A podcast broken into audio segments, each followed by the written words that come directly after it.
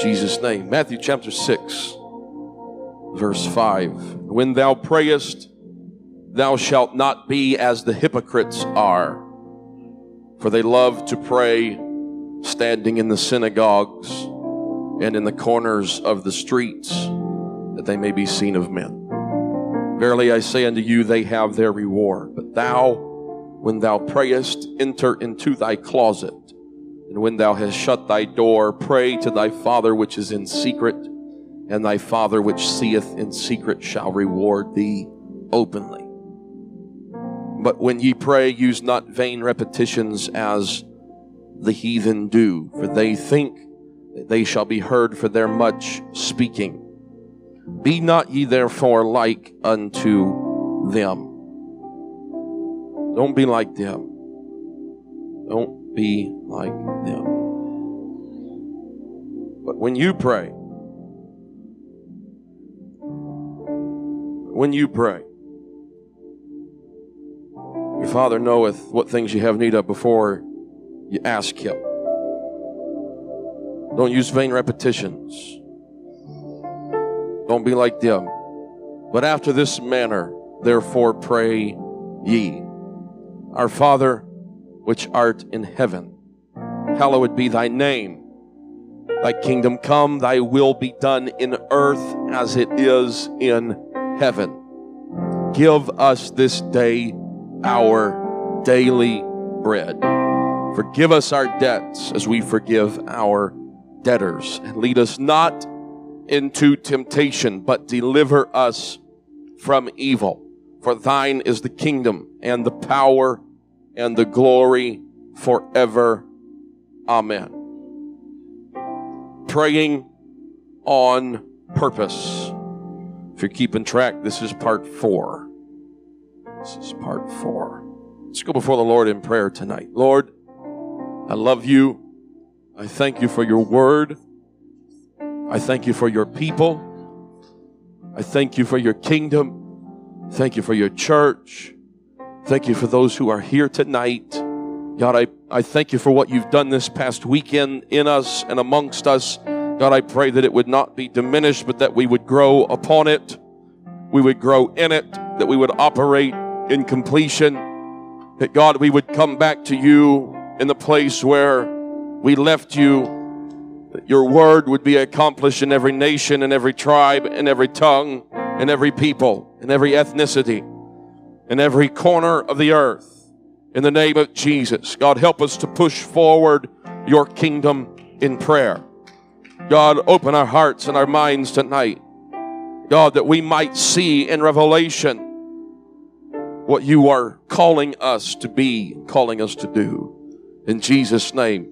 In Jesus' name. And everybody said, Amen. Amen. You can be seated tonight. When you pray, thou shalt not be as the hypocrites are. They have their reward. But you, when you pray, enter into your closet or enter into a private place. We've already talked about the difference between corporate and private prayer. They're both necessary. But corporate prayer is not necessarily what I do on a day to day basis, but I ought to pray every day. Pray to thy Father which is in secret, and thy Father which seeth in secret shall reward you openly. These verses 9 through 13 have become known as the Lord's Prayer. It was given as an example, a pattern, a model for prayer. We understand that by now. You've heard me reiterate it. Some of you might think I'm regurgitating it, but I am reiterating it tonight.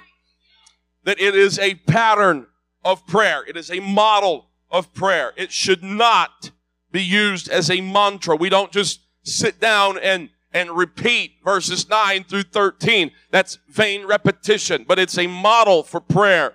He said, after this manner, therefore pray ye, our Father, which art in heaven. We've gone through and we've broken things down and we're going to continue to do that tonight. Because the Holy Ghost is alive, because it's God's life giving spirit, when I'm filled with the Spirit of God, I am filled with the Spirit of life. And this relationship with God is just that. It is relational. It's not about religion. We heard the preacher, uh, Brother Miles, talk about that this weekend. It's not about religion. It's about a relationship. And it's a relationship that's based on communication. So this communication is between God or the divine nature, divinity, and humanity. This communication is known and identified as prayer. Prayer is the spiritual communication between God and man. I cannot pick up my phone and send God a text message. I cannot write him a letter and mail it and expect a response in the mail from God directly. But when I am in need of communicating with God, believe it or not, it does not come with a Facebook post. It is, God does not care whether you share the picture with 10 of your friends. He really doesn't. It's not, well, share this with 11 people or share this with 12 people minus one because Judas backslid and, and you're going to be blessed. No, it's not what the, the communication is with God. But it is about when I close my eyes or when I begin to open my spirit even and I begin to communicate with God through prayer. That is prayer. That is communication between God and man. We understand that the Bible clearly tells us that we ought to pray. It tells us how we should pray. Gives us the framework for prayer. You heard me say it the last time in part three. It was given by God Himself, making it the ultimate cheat sheet. As if we can hear Jesus saying, I want you to pray. I'm the one who will be hearing your prayer. And so this is how to best my attention. We talked about it. Our Father, which art in heaven starts with praise. It starts with recognizing Him as our spiritual Father. It starts by humbling ourselves as children and coming to our Heavenly Father. It starts by recognizing that He is not a local God or He's not locked into a particular location. We start by recognizing His immensity. We start by knowing, making ourselves know that He is vast, He is powerful, He is great, and He is in control. We elevate Him, we set Him apart by saying, Hallowed be your name. We begin to praise Him. We begin to exalt Him. This is the framework. We, we begin to tell Him, God, you are the Holy One. You are the Great One. I'm setting Him apart from earthly, casual commonness. Effective and effectual prayer begins by maintaining the reality in my heart and my mind and my spirit that He is the Holy One. That He is the Great One. And that's where effective and effectual prayer begins because I understand or I am making myself understand that I'm not just praying to just anyone. I'm not just talking to anyone. I'm not just talking to a friend. I'm not just talking to a relative, but I am communicating with God Almighty. And when I get a revelation of that, I begin to pray on purpose. That's why the beginning of this prayer includes praise. It includes exaltation. It includes extolling God's greatness, magnifying God, loving God. Gets his attention. That's how it starts. It starts with praise. It starts with worship. It starts with magnifying God. It starts with putting him in his rightful position, his rightful place. I'm not making him any greater than he already is. He's all powerful. He fills time, space. I cannot even begin to grasp how, how great and mighty he is. But what is it doing, Pastor? If I'm exalting him, how can I make him bigger? I'm making him bigger in my mind than my problems. I'm making him bigger in my spirit than my turmoil, than my trial, than my situations. And so when I begin praying, I've got to put things in the right perspective. I've got to put him where he belongs and I've got to put my problems where they belong. Which is why the prayer, the framework of the prayer, the model of the prayer that Jesus himself gave begins that way. Where, where do my needs fit in? They don't fit in in verse 9. You're right, they don't. In fact, they don't even fit in in verse 10. Well, it's only four verses, Pastor, and we're already halfway through it or almost halfway through it, and my needs haven't come up yet. You're right, they haven't. Because it begins with praise and exaltation. It begins with worship. And then it goes on in verse 10 and he says, Thy kingdom come, not my kingdom. Thy kingdom come. Thy will be done in earth as it is in heaven.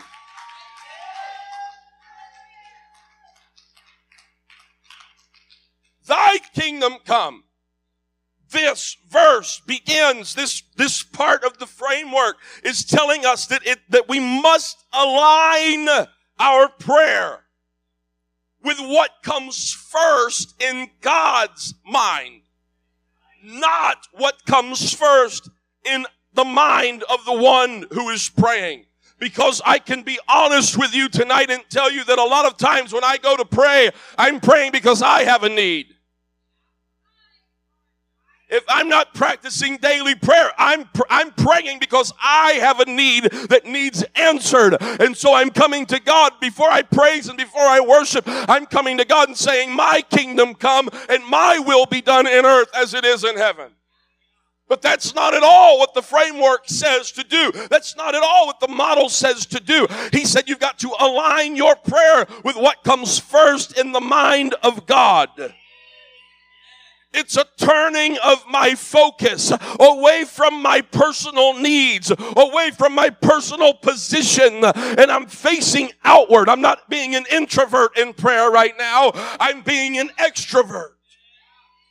My focus is not turned on my personal needs, but it's turned on the outward needs. It's a facing away from myself. I am bonding to. And I am losing myself in divine purpose. Thy kingdom come, thy will be done in earth as it is in heaven.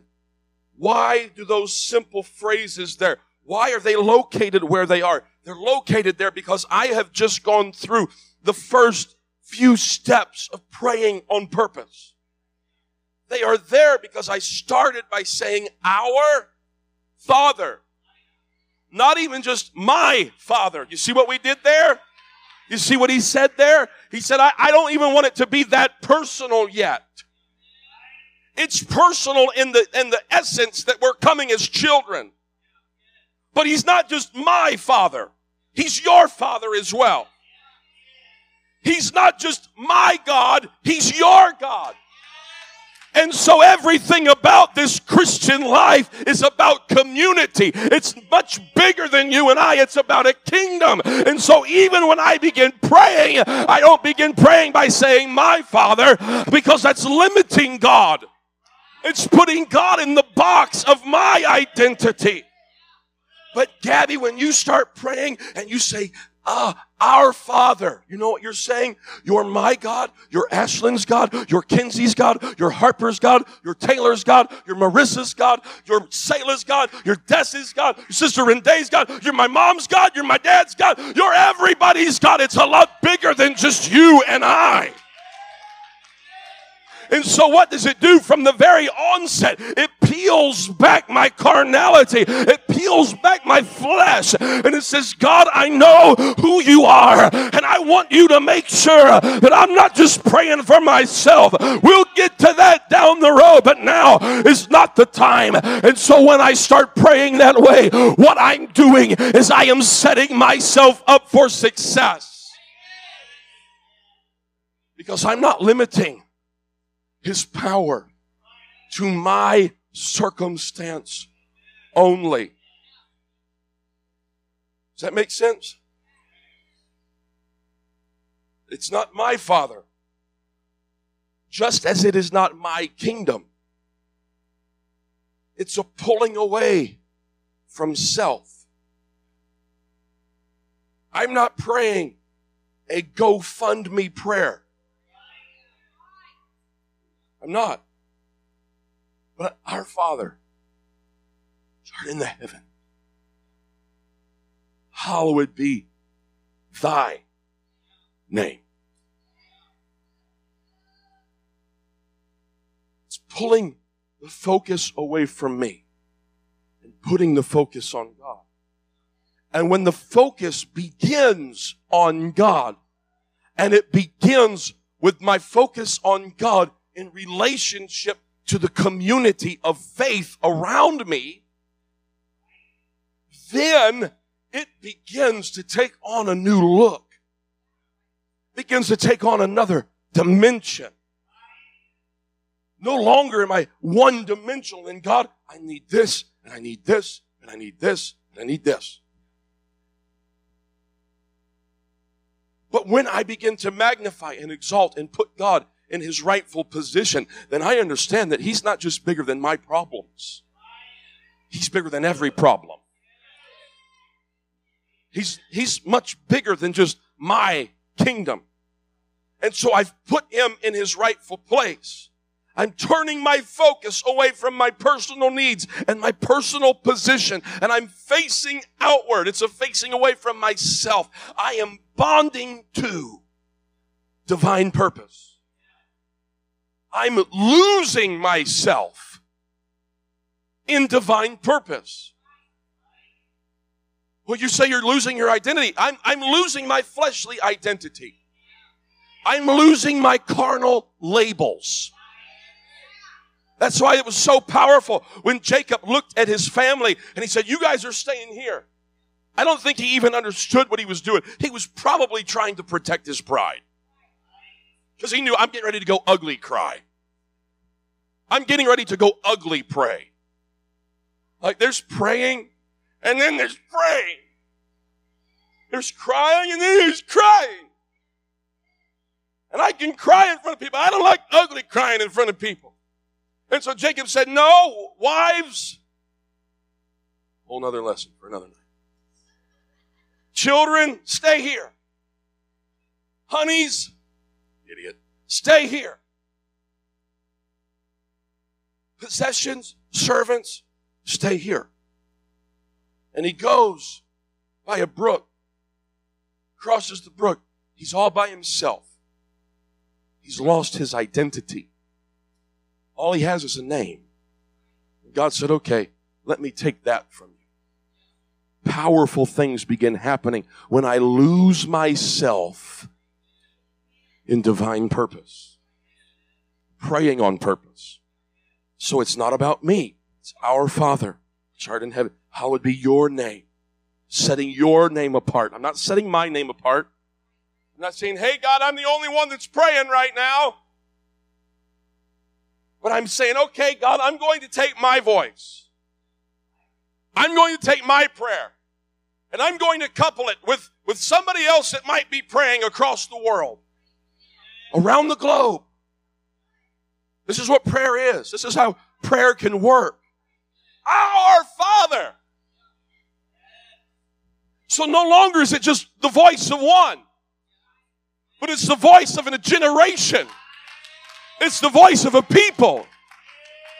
It's the effectual, fervent prayer of a righteous man or righteous woman here who's joined in with a righteous man or righteous woman over here. And all of a sudden, God begins to hear a collective voice saying, Our Father, which art in the heavens, hallowed be your name. We're lifting you up. We're lifting you up. We are exalting. We are extolling.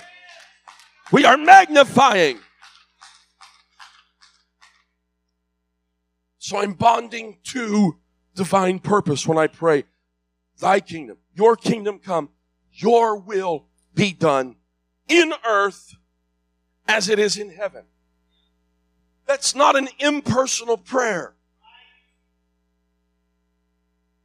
That's not an impersonal prayer. But I'm bonding to his divine purpose. I'm losing myself in divine purpose.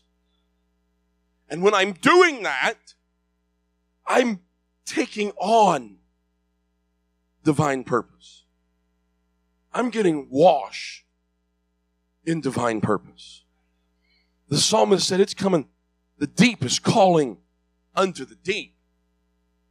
Noise. He said, I, I, There's so much going on, but, but it's just like wave after wave after wave. It doesn't mean there's not turmoil. So the psalmist was saying, it, it, It's rough. Go read it. It's Psalm 42 and verse 7.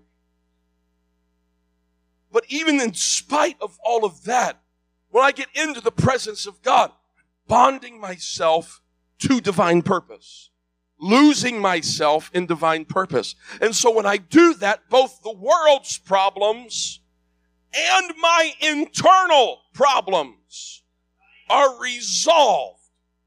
How? Because divine purpose heavenly perfection enters into my world, enters into my life. The world's problems are taken care of. My problems are taken care of. They fade to the background and the coming of the kingdom of God takes a higher priority over personal needs. That's why, uh, and I, I, believe it is powerful, and we need to get a revelation of this in today. Today, tonight, we need a revelation of it because we can worry about elections, and you should exercise your American right to vote. You really should. As a Bible believing child of God, you should vote for the candidate who is most aligned with the Word of God. There's never going to be a candidate who is exactly aligned to the Word of God until they're filled with the Holy Ghost and they're. But there, there's not an apostolic running for office, for any office. But when I pray, election results fade into the background the kingdoms of the earth fade into the background. And I begin my prayer by extolling and magnifying and exalting God, putting Him in His rightful place. And when I continue by saying, Your kingdom come, Your will be done, all of a sudden uh, heaven begins to touch earth. And the divine purpose of the kingdom of God comes into higher priority over my personal needs and my personal wants. It's a prayer for God's kingdom to come. It's a prayer for the health of the local church. It's a prayer for the leaders of God's people. It's intercession for every mission and every missionary enterprise around the world. It's more than just a couple of cute little sentences, folks. It's intercession for the world and for lost humanity. Thy kingdom come, thy will be done. What's the will of God? That God's not willing that any should perish, but that all should come to repentance. The kingdom of God is the furtherance of the gospel in our world.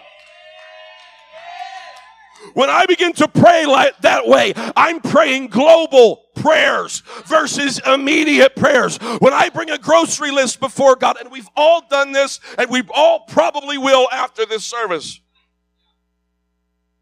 But when I bring a grocery list to God, I'm praying for immediate prayers.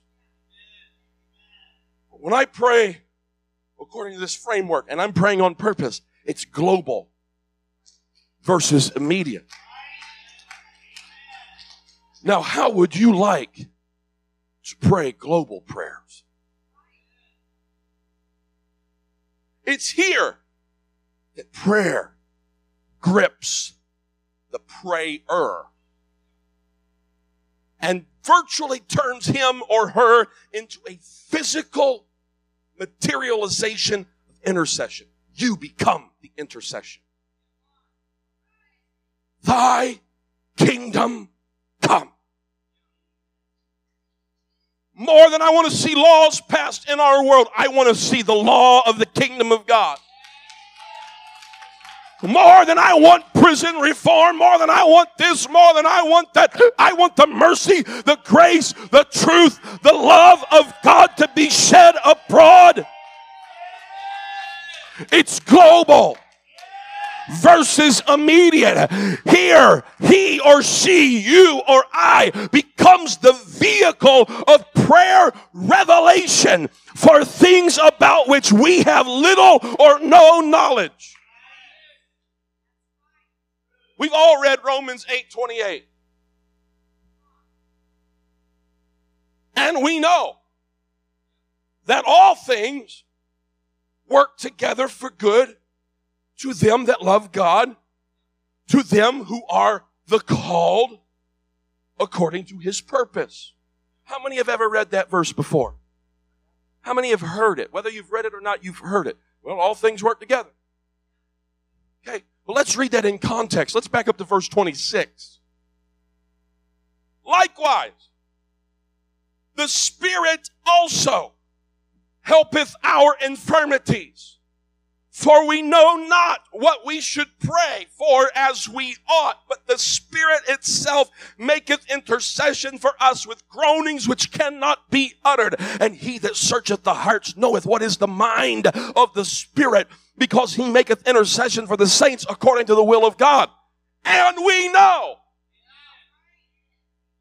that all things work together for the good of them who love God, who are the called according to his purpose. So when you and I, we know all things work together for the good, but in context, it means when you and I begin to pray, thy kingdom come and thy will be done. When you and I begin to pray on purpose, when you and I get into our prayer room and we start praying, God, not my will, but your will be done, and we begin to intercede, then the power of this understanding understanding. The power of understanding about prayer cannot be underestimated. Transformation comes out of prayer like this, restoration comes out of prayer like this. Ministries are born from prayer like this all things work together for the good when we pray like this. He's saying, I let the Spirit of God pray for me. He not only knows the mind of God, he is God. And so, when I'm praying that way, it cannot but help to turn out for good. Because he said, I know the thoughts that I think toward you. I've got plans for you for hope and future. This is why it's, it's listed in verse 10, not in verse 13. This is why this is listed. This type of prayer is listed before I bring my needs to God because when I pray in the Spirit, my needs just happen to work themselves out.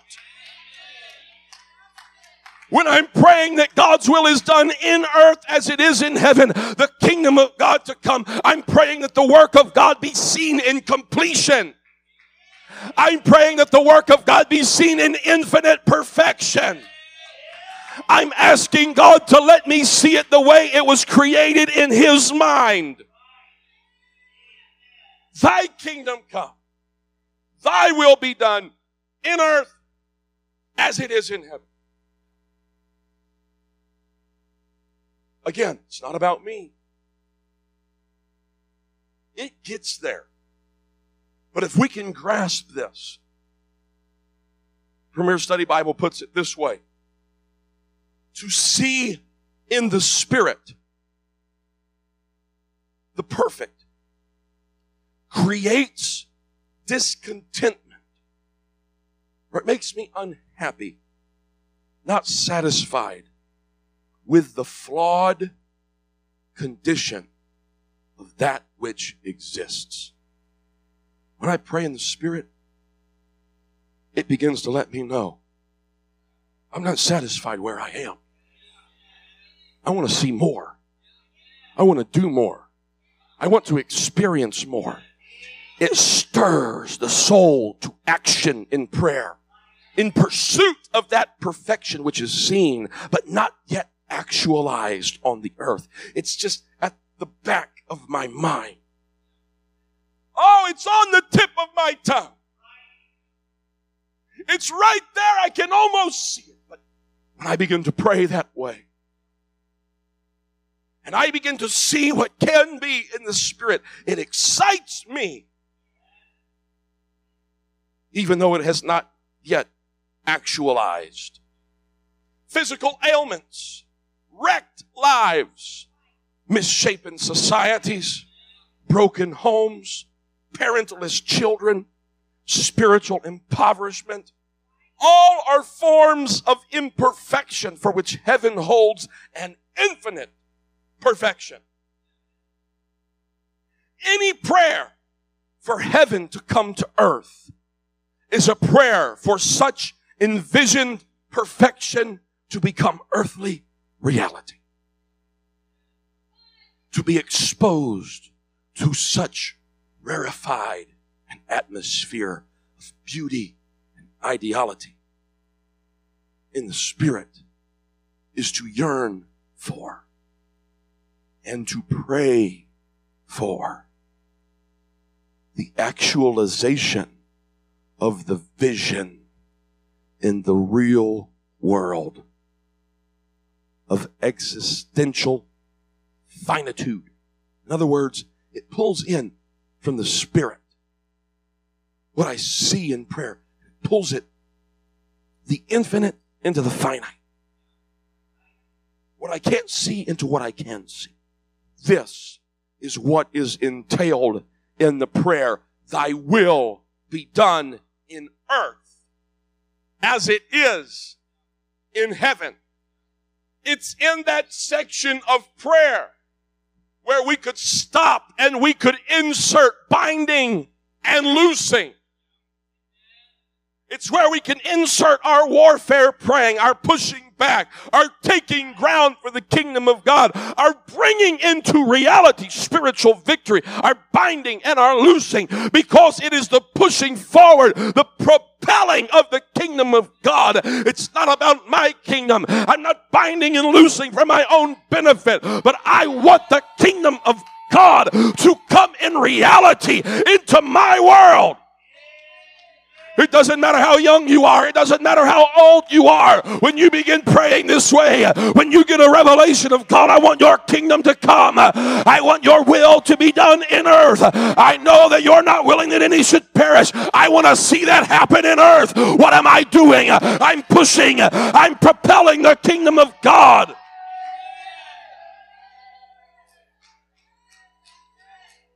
Come on, why don't we lift our hands right now? Why don't we lift our voice right now? God, I want your kingdom to come. I want your kingdom to come. I want your will to be done. I want your kingdom to come. I want your will to be done.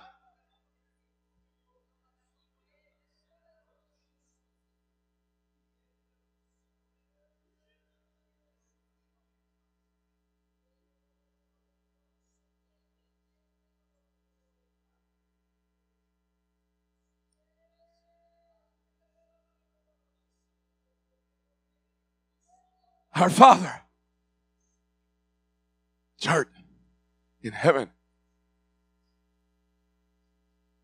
hallowed be thy name.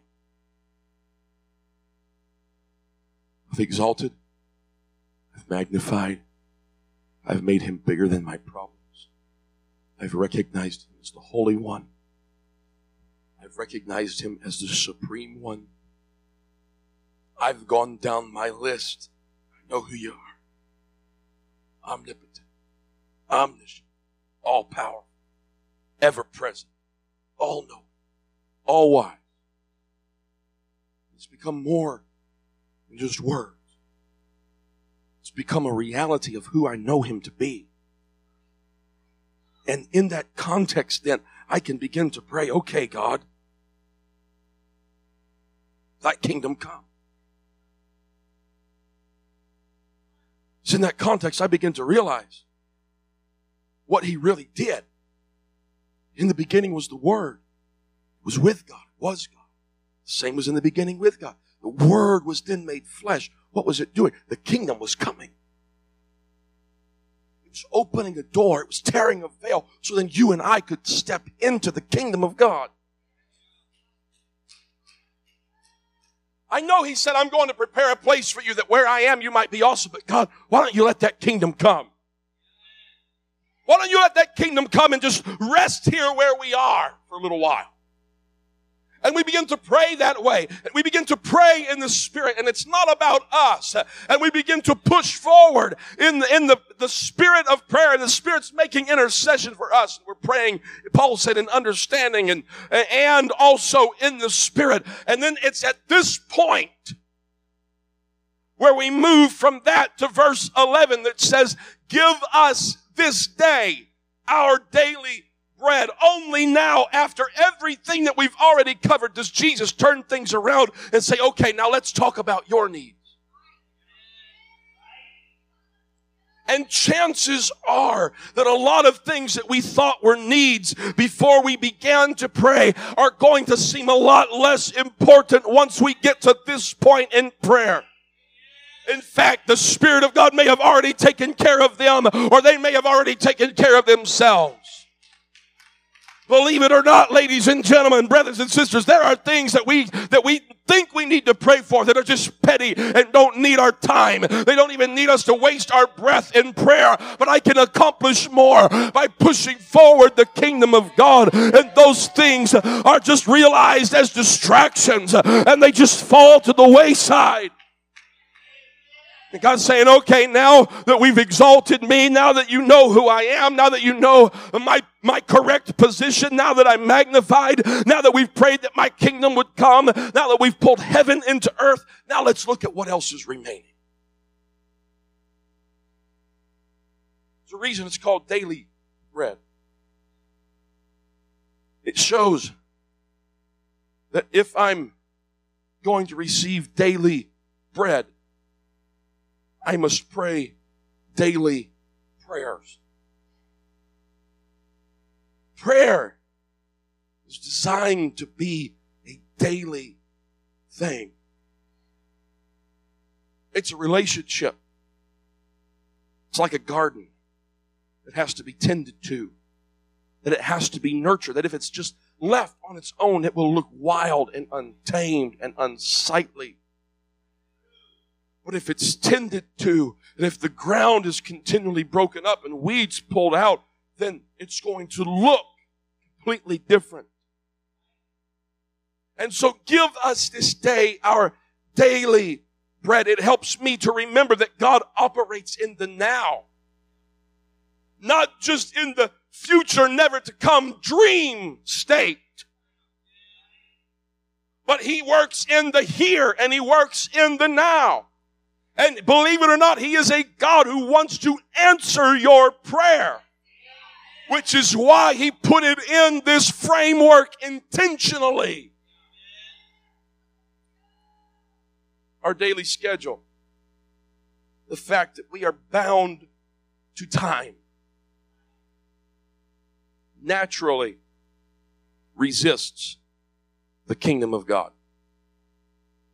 Time is a closed kingdom. It's fixed. It's rigid.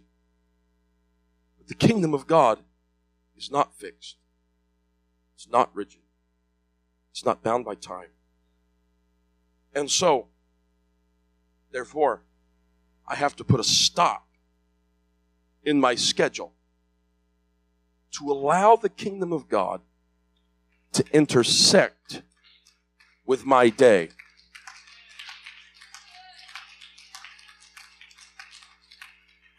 I have to block off space.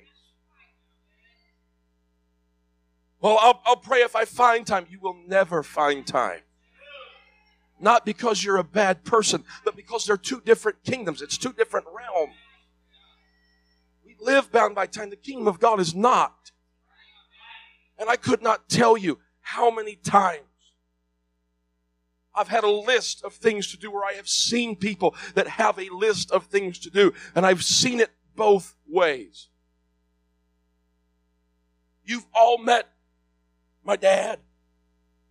He is the hardest working man I have ever met or ever will meet in my life.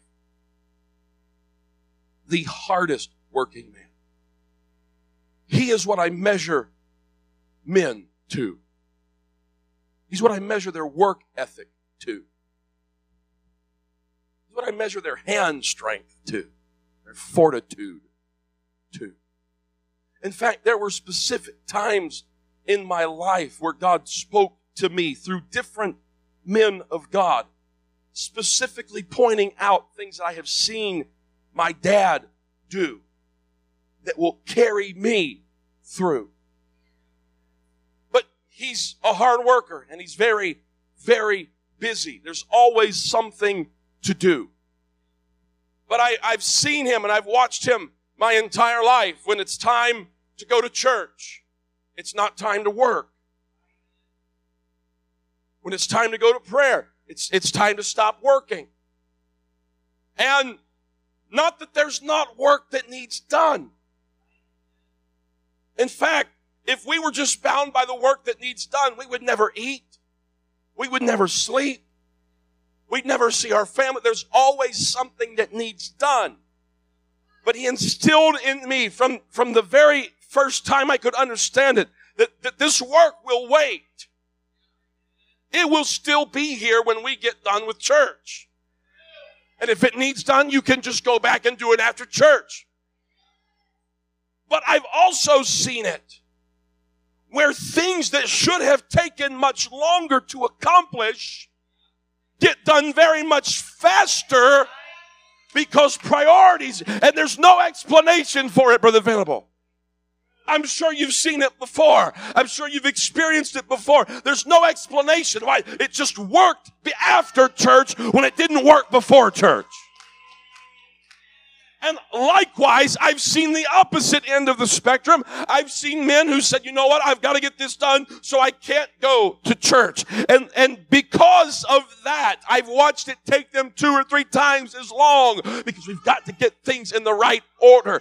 And so, just like in prayer, I've got to make time. I will not find time. I must make time. I must pray on purpose. I put a stop in my schedule to allow the kingdom of God to intersect with my day. I know the best time for me to pray is first thing in the morning. And I don't have to go anywhere. I don't have to do anything. In fact, the other day I was just sitting in the chair in the living room, my legs covered with a blanket, and the dog was laying on my lap. And I made time. George, it was just like the moment I closed my eyes. Doesn't always work this way, okay? It does not. The moment I closed my eyes, and I just lifted my face toward heaven. And I just uttered those two words Our Father. I began to magnify. Just the sweetest, sweetest presence of God filled the room. because I made time. But if I get up and say, you know what, I'm going to pray tonight, chances are I'm not going to pray tonight because I'm finding time. Give us this day our daily bread. Premier Study Bible puts that this way prayer is the portal through which the eternal agent of change, the Spirit, brings light, beauty, and hope into the blind and darkened world. This gives added weight to the prayer. Give us this day, or give me now, this present time, what I need to make it through. I've exalted, I've magnified, I've praised, I've worshiped, I've pushed your kingdom forward. Because I've done all of those things, God, I know that you're going to give me what I need to make it through today. The fact that he calls it daily bread shows us that we live in a constant state of dependency upon God. I'm dependent on him for my provision. Just like Israel depended on the manna daily, I depend on His Spirit daily. Praying in the Spirit compresses divine action into imminent possibility. Give us this day our daily bread. I'm almost done. We're going to finish this tonight. It goes on, and forgive us our debts as we forgive our debtors. Debts are obligations. The word can refer to financial obligations, but most likely it refers to spiritual debt or sin. That's verified in Luke chapter 11 and verse 4. It's Luke's account or his recording of this same framework for prayer. Luke 11, 4 says, and forgive us our sins. Instead of forgive us our debts, it says forgive us our sins, for we also forgive everyone that is indebted to us. So more than likely, he's not just talking about finances. He's talking about sin. He's talking about obligations, spiritual debts. He's talking to them about forgiveness of sins.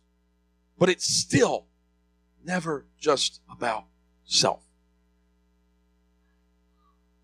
Forgive us our sins. That's about self. As we forgive those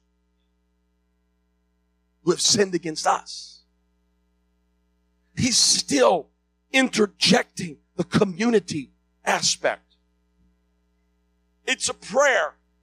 It probes into the dirty closets of our lives. And it's in those dark closets, in those dark rooms, those dark attics and basements where we can find past hurt, feelings, wounds, and failures lurking about. They've never been dealt with, they've never been released, and they cannot seem to heal. They threaten to become infected into boils of bitterness dredges of discouragement and even rage. There's no human remedy or therapy that's able to heal. But when I come into prayer and I've gone through all of that framework, I'm in a position where I've got God's attention. I'm in a position where I have I'm feeling the presence of God and I am one on one. This relationship is strong right now. And so I begin to understand that I can bear my soul to the Spirit. And there is spiritual therapy that's produced that goes beyond my human ability or your human ability. It's not a one time prescription. He said, but daily bread and daily. It's a process of me coming in. It's a continual process. It's necessary in order to maintain spiritual and even mental and emotional health. God, please forgive me and help me to forgive others. I don't want to hold on to bitterness. I don't want to hold on to envy. I don't want to hold on to covetousness. I don't want to hold on to rage. I don't want to hold on to hurt. I don't want to hold on to it, God. I want to release it to you. And the more I pray that way, the more I release to Him. And the more I release to Him, the more resistance I build up and the less easily I am offended. The longer I pray that way, the more my weakness turns into strength. Let the weak say, I'm strong. Give us debts. Forgive us our sins. As we forgive those who sinned against us, we forgive our debtors. The fact of the matter is, even in the church, you're going to get hurt feelings. Even in the church. And sometimes it seems like it hurts worse because they should know better. And they should. So should I. So should you. But we're still human. And so when I'm praying this way, I'm bringing my humanity into the spirit. And I'm saying, God, it happened. It is what it is. I know I've offended someone and I know they've offended me and I don't want to wear that on my sleeve. I'm bringing it to you, God. I'm cleaning out the closet. God, please forgive me. We know it happens. That's why the word says it. If you got aught against a brother or a sister, leave your gift at the altar. That's indicative of you're in church. With a brother or a sister, there's problems. Go make it right. Then come back and worship God together. What are you doing when that happens? You're thumbing your nose at hell. You're saying, guess what, buddy? We're worshiping God together. I know that she offended me and I offended her or him or whatever. I know they yelled at my children. I know I, I tripped their kid when he was running down the aisle. I know all of that stuff. But God, we worked it out. We worked it out. Little brat found his way to an altar. Just kidding. That's not right. It's funny, but it's not a right spirit. Forgive us we forgive. It's never just about me. Lead us not into temptation, but deliver us from evil. Would you believe it if I told you that you and I never really completely know ourselves? Heart is forever deceived. Who can know it. And so it's possible that Satan knows at least some of your weaknesses that you don't know yourself. And so I cannot rely on human confidence to avoid every temptation. I cannot put enough ad blockers and spam blockers and all. If I want to find it, So, well, it's, it's just that city, so I'm going to move somewhere. Listen, if you move to Timbuktu, it's there. It's not a location issue, it's a heart issue. So, God doesn't lead us into temptation, but He does at times allow us to be tested by temptation. And so I've got to pray to be delivered from those temptations and those trying times for deliverance from evil and from Satan. Matthew 4 and verse 1, Jesus himself was led up of the Spirit into the wilderness to be tempted of the devil. Why? Why would the Spirit do that to him? It's the dual nature of Christ, okay? It's not a this message tonight, but it's the dual nature of Christ. It's his humanity that was coming under attack. And the, the divinity led him to do so. Talk about a war within yourself. And he did it and was tempted of the lust of his flesh, the lust of his eyes, the pride of his life. And he conquered it so you and I could understand. Don't lead me into temptation. Ain't no divinity in me. But deliver us from evil. 1 Corinthians 10, verse 13. I'm almost done. There hath no temptation taken you, but such as is common to man. But God is faithful, who will not suffer you to be tempted above that ye are able. Okay? But will with the temptation. The temptation in and of itself will kill you. The temptation in and of itself will take you out. But with the temptation, he will make a way of escape that you may be able to bear it. Without the way of escape, you wouldn't be able to bear it. But when it gets hot and heavy, the angel of the Lord is going to step in and say, okay, enough is enough. This is your out. This is how you do it. This is where you go. This is who you call. This is who you text. This is when you pray. This is when you seek the face of God. This is when you change the radio station. This is when you begin to worship God. There are some doors through which your and I's flesh will fit, but the Holy Ghost will not. And so as I begin walking through the door and my Holy Ghost catches, I want to know about it. When I'm praying on purpose, I begin praying, God, don't lead me into temptation. Deliver me from evil. I want my Holy Ghost to catch on the threshold of the door and tell me not to go.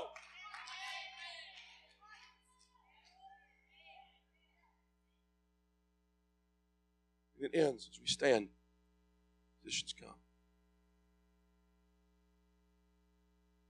Thine is the kingdom and the power and the glory forever. Amen.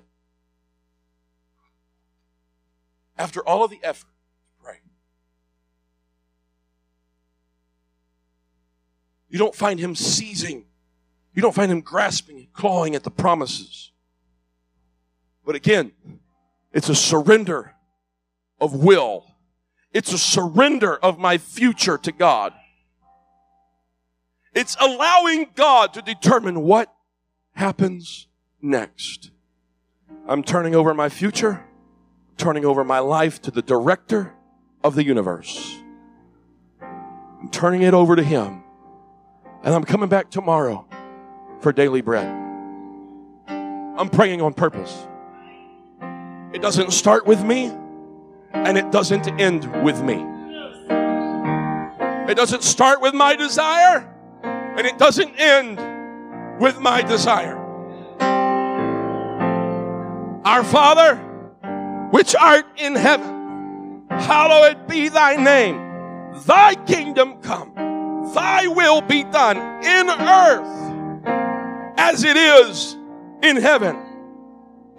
Give us this day our daily bread. Forgive us our debts as we forgive our debtors. Lead us not into temptation, but deliver us from evil. For thine is the kingdom and the power and the glory forever. So be it. I wonder if I have anybody here tonight that would say, God, I know Pastor's been preaching a lot about it teach me to pray. The disciples had walked with Jesus, yet they still asked him, Teach us how to pray.